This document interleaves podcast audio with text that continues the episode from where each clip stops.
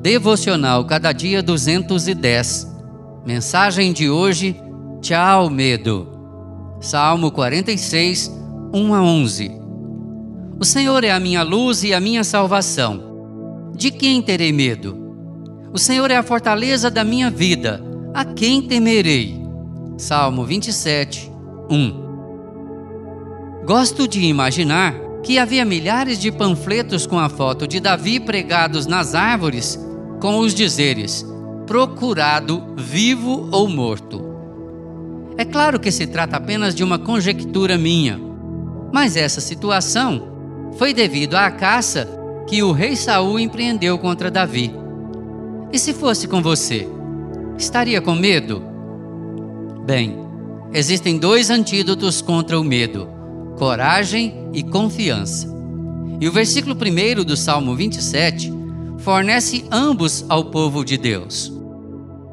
Em 2017, em Londres, Inglaterra, um ataque terrorista matou oito pessoas e feriu outras 48. Foi amplamente divulgado e despertou um sentimento de insegurança em toda parte. As trevas, o perigo e a maldade espreitam em cada esquina e nação. Uma das coisas que as crianças temem é o escuro mas não apenas as crianças, adultos também. Davi diz que o Senhor é a sua luz, a sua salvação e a sua fortaleza. A luz lança fora as trevas do medo, e a salvação nos livra do poder da maldade presente na vida de tantas pessoas.